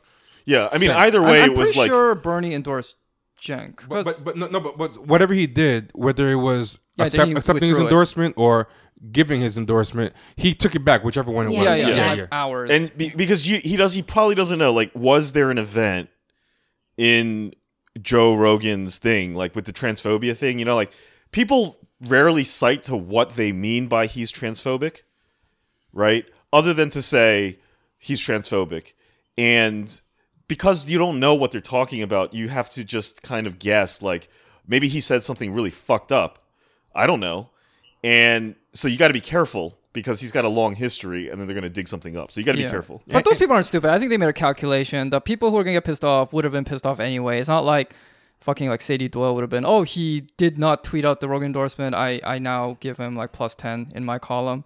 Those people are gonna be pissed off no matter what.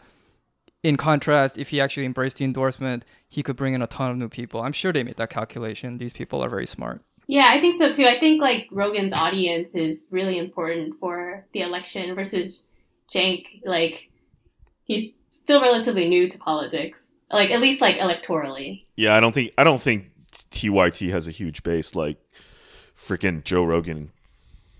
12 million listeners or something like that. But but but, but Huge. T- T- TYT has millions of viewers. I think. I mean, I don't think they're as big as Rogan either. Don't get me wrong. I think And Rogan's they're still but. T- and they're already voting like Yeah. like that that's the They- thing with Joe Rogan. They're very, they're very, they're very politically active. Yeah. Joe Rogan is like these guys don't vote, you They're know. like an X Factor in a Yeah. way. they're the TYT true X Factor. you know. And like if you if you listen to the Joe Rogan experience, they never talk about politics. It's Yeah. all about UFOs and shit and um you know, like sensory deprivation tanks and then eighty percent UFC content. and, and, and weed So- too. And weed, yeah. Y- y- Yeah, yeah, because he probably has much more generally an bipartisan pod. swing uh, fan base than TYT, which is probably gonna vote for whoever's on the left, no matter who it is. yeah. Yeah. Uh, for the last part, you want you want to talk about the uh, AAPI for Warren and, and to a lesser extent AAPI for Biden uh, developments in the last month or so. Um, I don't know that much about it, so you would have to uh, tell me about it. I, I assume AAPI is uh, Asian American Pacific Islander. Yeah, so the AAPI Victory Fund endorsed Biden. I think it was like a little over a month ago, a few weeks ago. A whole bunch of other people, led by the likes of Jeff Yang and Celeste Ng, endorsed Elizabeth Warren. And I uh, became aware of this because Jay Caspian Kang tweeted out something which said like basically, uh, who the fuck do these people think they are? Uh, it's it's basically a bunch of media people and a few academics purporting to be leaders in the community, uh, appointed by whom I'm not sure. And Wait, w- were these Caspian Kang's own words, or were they him quoting somebody else? no, no, he tweeted this. Oh, so, so he said that. Oh, so these people aren't actual. Okay, got you. I think he was saying like the name AAPI for Warren, which is not even a organization; it's just a slogan. Yeah. Like it, he was like, it's that's just too broad. It's it sounds like you're saying AAPIs because of for some as a matter of like racial uh, whatever should vote for Warren, and he was like, that's just not. and, and they don't really have a constituency. They don't really have a constituency, as in they're not. So who are they speaking for? Like, Nobody knows AAPI. Well, but the name sounds like AAPI. Yeah. I mean, I, I went through the list. It's people like Jeff Yang, Celeste Ng, Constance Wu, Jen Fang, um, Nicole Chung. It's it's like the That's usual. the that's the media side, but then there's a lot of just names like you probably haven't heard, like in academia, like yeah. some professor of sociology at Columbia, or There some, was also you know, Ellen whatever Pao. was. Ellen Pao was that. Ellen Pao. yeah, Yeah. she For was. Yeah, I. I remember her but, name. but but I guess the, I guess the problem is like to what degree? Like, if it was like an Asian politician who was the head of a predominantly Asian district, then you kind of think, okay, whatever this person's saying must be a distilled version of what a big groundswell of Asians on the ground are saying, and he's just, you know, representing them. But when it's just like a rando celebrity, you have no idea if it's talking at, uh, if he's representing Exactly, what Asians yeah. on the ground are saying, or maybe she's talking, or she or he is talking like their fellow rich white person who's in the same tax bracket. Like, like, you don't know who this person is representing. Uh, I sent something to uh, Chris and Teen, but unfortunately, I didn't have your uh, Twitter fan to uh, send it to you. But the um, the Warren endorsements. y- yeah, yeah, uh, the Warren campaign sent out these endorsements, and then there's a bunch of politicians on it, and then in its own color they put uh, Roxane Gay, and I think she might be the Oh. only black person there. And and the reason I sent it was I was like, why is Roxane Gay there? And when I see that, it makes you think of like, why does a Rogan uh, endorsement matter at all, or why does an AAPI thing with a bunch of um, with a bunch of uh, celebrities and academics like matter? Like this is weird flattening where politicians and think tank people just get lumped in with celebrities, and you and you don't even know who. Like I didn't say why Roxane Gay was supposed to be uh, there. You know, I mean, there's this other. Uh, I guess she's a transgender black woman who did not like Roxane Gay had the whole like navy blue background. I mean, she this oh, oh, woman oh, oh. Zahara Green doesn't have it, but yeah, it was weird. Yeah, like they, they gave her a, a, a totally different color. That's, that's yeah, they gave weird, it a totally different color, and they put her in the first tweet. Like it was very important uh, that that she's up there with these three other politicians, and the fact that they weighed her so equally, I thought was so weird. It was like, hey, hey, we, we gotta put a black face in there. Uh, black people like Roxane Gay, but most black people, most people I know who are Roxane Gay fans are like white wine moms. You know, like Yeah, and- like like like like yoga moms. It's- Like most black women I know, black men are not into Roxane Gay. Yeah, and I think that's what the AAPI for Warren list really sounded like. It was uh, a lot of Asian Americans in the whole like culture industry, whether they're academics or in media, were kind of aligned with the you know white feminists in the Democratic Party. So Wasn't wasn't was VTN Viet Thanh Nguyen on it? no, there was a guy named Viet there, but Oh, okay. I'm pretty sure VTN not- was not there. okay. Yeah. I mean, I would not be surprised if he were supporting Warren, but he was I, not on that I, list. I, have said this before on another podcast, but I just want to reiterate. Like another problem that I had with it, big time, is just the reasoning for the freaking endorsement. It, it really didn't explain why Warren would be better for Asian people. It said that Warren is should be trusted because she seems to like Asian people in the sense that she hires a lot of them, and that her son-in-law manager. Well, her campaign manager is Asian, Roger Lau. yeah, and that that that there's and that her son-in-law is an Indian American is an Indian immigrant, and I was like, how the how the hell is this?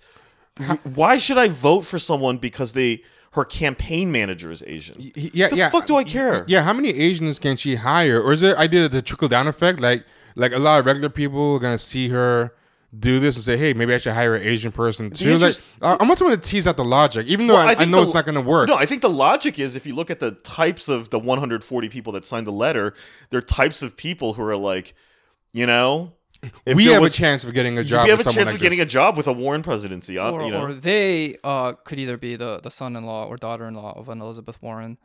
Uh, so yeah, and it's I, I think it's a it's a I don't think they look at that and be like I gotta support Elizabeth Warren. I think it, it's the other way around. It's like I gotta uh, support Elizabeth Warren because that's what all my peers are doing. I gotta come up with a reason. Um, hey, there's a there's like the Asian connection right there because again, I don't really think it's about ideology. I think it's more about what are what group do I belong to? What's my group doing? Who's my avatar in this election? And and all these things at stake like all these all these huge changes going on in our country and it's like elizabeth warren's daughter married an indian dude i mean we need to get behind her I, i'm like what Yeah. the fuck does that mean And I also want to point out think- that uh, Faiz Shakir, who uh, works for Bernie Sanders, he's Pakistani. So Well, he's a campaign manager, yeah, right? I think yeah, he is. He's a manager, and it's so so it's like he he's kind of technically Asian too.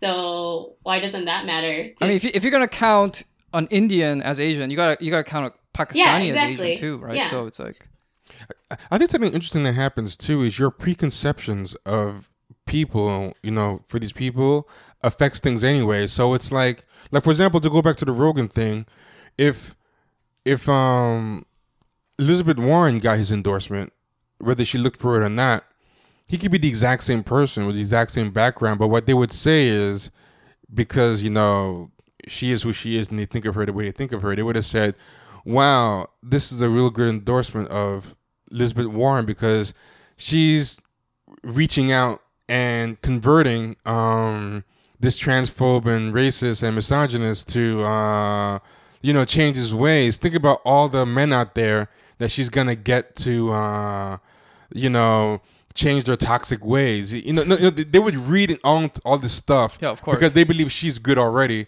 But you know, uh, with Bernie, what the unspoken thing is, we already believe is a racist, sexist scumbag. So him getting the endorsement is a confirmation of everything uh, bad Yeah, yeah, that, yeah, that we already believe. So I feel like it probably extends to that uh, weak Asian connection. Like they'll see the people of color working for Bernie, and they'll be like, "Oh, well." That just shows that they're sellouts. It, it doesn't make him look good because we already believe that he's a racist or a bro. Uh, the presence of them instead of making him look better, they'll just interpret it as okay. So that means X, Y, and Z person are, are self-hating, or or he's just engaging in tokenism. yeah, yeah, exactly. So I think it, it it almost doesn't help. Like it all comes down to what you originally think about the person. Then you'll just interpret the same thing for both people different ways. Like this is something I learned from 2016. Like the average voter or like pundit, they're not rational. They're not. They're not like they, they don't have a preset uh, belief uh, of policies, and they're like looking for the candidate. No, it, it's much more personal.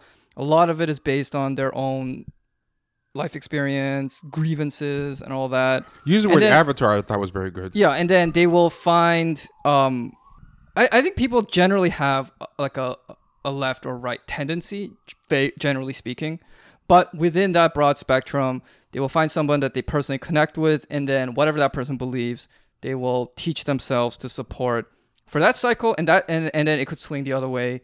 Uh, the next, I mean, we heard hear a lot of like Bernie Sanders supporters going to Andrew Yang. Uh, you know, that's like not the most intuitive. Uh, besides the fact that they're kind of like both outsiders. It's really, I mean, ideologically there are a lot of differences between them, but you know, people don't neatly follow some some grid line because a lot of political allegiances don't make a lot of sense. It's more out of necessity, accident, whatever. So, yep, yeah, it- it's sometimes a little. Uh, it- it's a waste to try to make sense of it all. Okay, so we are about an hour and a half. Let's let's close it out. Uh, what what do you guys think will happen in Iowa? You know, we shouldn't make predictions. We're just gonna look like idiots if something happens. But it's Iowa. No yeah, gets it's it right. Iowa. I mean, I hope uh, I hope Bernie wins. I do hope that um maybe like, like I don't know, like Yang supporters push him over the edge or, or something like that. I think that that would make that would make me feel good. Uh, but because what I like about Andrew Yang is that I think he is teaching a lot of Asian Americans, hey, you are outsiders. You know, you have, you know, someone like me who had invested a lot, like psychologically into the Democratic Party, thinking they were representative of my interests. Not necessarily true. Like, I mean, you, you look at how the media has treated him, regardless of what you think about his platform, has been absolute shit. And I think, as I said, I don't think a lot of these people really care that much about UBI. I think they latch onto it because they like Yang personally or just his general personality or what he represents as an outsider. So, uh, you know, whether you think his UB, his UBI is regressive or not, I don't think it's really the point. I think the broader effect will be he has mobilized a lot of Asian Americans to think of themselves as as outsiders, and I think overall that's a good thing. So that that's kind of what I'm hoping. I hope Bernie wins, and if he does need kind of an extra push, I hope it does come from the Yang Gang. What about you guys? Uh, I think um, I think Bernie will end up winning the Iowa caucus, and and by I think a large margin as well. Um, uh, I'm not too focused on like how the um, how the primaries are going, but I definitely think that um, so for me, if either Bernie or Warren or Sanders or Warren um, were to win, I feel like we should definitely go all in and and not take for granted that we're going to beat Trump. And I, I, there's still a lot of time for people to get involved. And like for any AAPI people listening, like they sh- you should get involved and and start, you know, volunteering for these for for the Democratic nominee. Um, maybe not for Biden. I don't know. I feel like he'll lose no matter how much effort we put behind him. But um, I don't even know if Biden's going to be alive in, by like November 2020. Like, I, uh, I, I think a. Biden win will definitely be the most entertaining. Like these two, like uh, sundowning uh, Yeah. bullies, just just going at each other. I, I really, really want to see stage, yeah. Biden call Trump fat on, on a national debate. Yeah, he, he definitely would. Yeah, but I think uh, I, I think, think- uh, yeah, there's there's regardless of what happens in the primaries, there's still a lot of work to be done. I think for the general election. Yeah, for sure. I mean, remember 2004? Everyone thought like W was right for a takedown, and you know he won pretty easily. So yeah, incumbents are hard to push out. Kerry. I think uh yeah, I think Sanders wins by a pretty healthy margin, but I think the story coming out of Iowa will be how Biden had a surprisingly strong showing. you know, whatever. Like like Sanders will win, but then the media will be like, "Wow, Biden really surprised everyone." You know, something like that. Uh, yeah, I, I don't really know because honestly, I have not been following it that tough up until now because, like, I felt um 2016 was so kind of draining and nasty, and then like even when even when George even when uh, Al Gore had to concede and that was pretty nasty, I feel like after Al Gore just kind of gave up after the Supreme Court opinion and just gave up people just kind of moved on. Even they're like hating Bush, they stopped litigating that campaign. Whereas, I mean, you guys can tell me if you have the same opinion, but I felt like we've never stopped litigating Hillary versus Bernie versus Trump all the way through the whole term, in, going into this election. going on right this I, second. I, right? Yeah. I, I think without I'm not even put like uh I'm not even um, overstating it. I think we're, we've destroyed our international standing in the process of doing it, and I think Democrats have moved to the right of Trump on key issues, particularly like with Russia. Oh yeah, it looks terrible. You know, and still talking they- about Russia tampering. Yeah, I mean they're putting the world at risk with that kind of shit because Yeah. people forget Russia has is a powerful country Yeah, and it's really like this has real world effects the degree to which we won't accept the legitimacy of a Trump presidency. That's always bothered me about the quote democratic resistance. yeah, and it's become like almost woke to like traffic and all this like crazy xenophobia, and it looks so bad. So like, there was a part of me that's like, I just cannot jump headfirst into a new election without ever having felt a break from the first one. So I took like a couple months off of actively following it. So I feel like I would just be making a prediction just to pre- just to predict. Yeah. You know, if I was to try to act like I knew what was going on, because I'm just only starting to plug back in. So, I mean, to me, based on how they're behaving with that Des Moines Register poll, I imagine Bernie's going to uh, win by a big margin, but I'm not basing that on any really informed things beyond that. Yeah, all I can say is what I hope. I, you know, like after what happened in 2016, I'm not gonna pass myself off as any expert or anything. But yeah, speaking of Russia, they they remember Yeltsin. You know, uh, America helping him roll the tanks in to the Kremlin and shit. Right? That's what happened. So, yeah. Wait, I forgot, Trevor. Who did you support again in in in um twenty in twenty fifteen for the Democratic primary? Did you? Oh, oh, um, I, I wanted, um, I'm not really sure because I, I um didn't know much about Bernie Sanders and I didn't really like Hillary, but I was just kind of taking the thing like uh, whoever um wins by on the left, um, screw it, I'm going to vote for them. But after uh, Hillary won the primary and I started learning more about Bernie and I started getting really turned off by Hillary, I just kind of decided that I was uh, going to. I think I voted, and I know people get grief for, for when they do this, but I think I actually ended up voting for Jill Stein. yeah, yeah. So I voted for Fucking uh, spy, fucking Russian spy. yeah, yeah, exactly, exactly. I know people get, but I was like, I'm in the blue state anyway, and everyone's gonna vote for Hillary. She has, she has the electoral votes, so why does it matter? This is just a symbolic thing, just to kind of say, I didn't vote for Trump, but I'm not happy with Hillary either, because I knew, I knew Hillary's votes were safe in New York anyway. So you Who was fa- the, the mayor of Baltimore or governor of Maryland? Mike Michael something. Mike uh Martin O'Malley? Yeah, yeah, O'Malley. Wait, so so fan, I'm assuming you supported uh Bernie last time Yes. in 2015, 2016. Yes. Uh so I think that um on this pod at least it's like only one out of four of us supported Bernie. Uh, oh, oh, oh, wait, wait, let me say this: if you yeah. won the primary, by then I was all in on him. So oh, I mean at the primary stage. Yeah, if, Yeah. If, if, if he won the primary and was in the general election, I would I would have voted for Bernie Mm-hmm. Right. at that point. Okay. Well, yeah, obviously you're not gonna vote for Trump. Uh, Yeah, yeah, yeah, all of yeah. us would have would have Yeah. gladly voted Yeah. for him, but I think that the primaries were, were what mattered. Yeah. so- I mean, I, I suspect. I mean, obviously it's anecdotal, but I think that there definitely are, are many more people now who are just like, uh, who who may have supported Hillary last last time around, and this time are supporting uh, Bernie. Not an insignificant number, in my opinion. All right. Well, we we we will see in a, in about a day what will happen. So, thanks guys for for uh, joining us, uh, Trevor and Fan. Uh, for our listeners, you should check out Trevor's podcast, Champagne Sharks, and Fan's podcast, Pod of Most Resistance. And hey, the the thing is just starting. I know we we chimed in a bit late, but you know we wanted to we wanted to at least get our thoughts out there before for Iowa happened. So you know whoever whoever you're supporting. I mean, we obviously have our our choices, but you know whatever you believe in, uh, go out and do your thing. I mean, if we if we had to say, go support Bernie. At least from the four of us here. All right. So until next time, uh, join us for Escape from Plan A. This is Oxford. Team, Trevor. Fan. And we are signing off. Until next time. Bye, everyone. Bye. Take care. See you.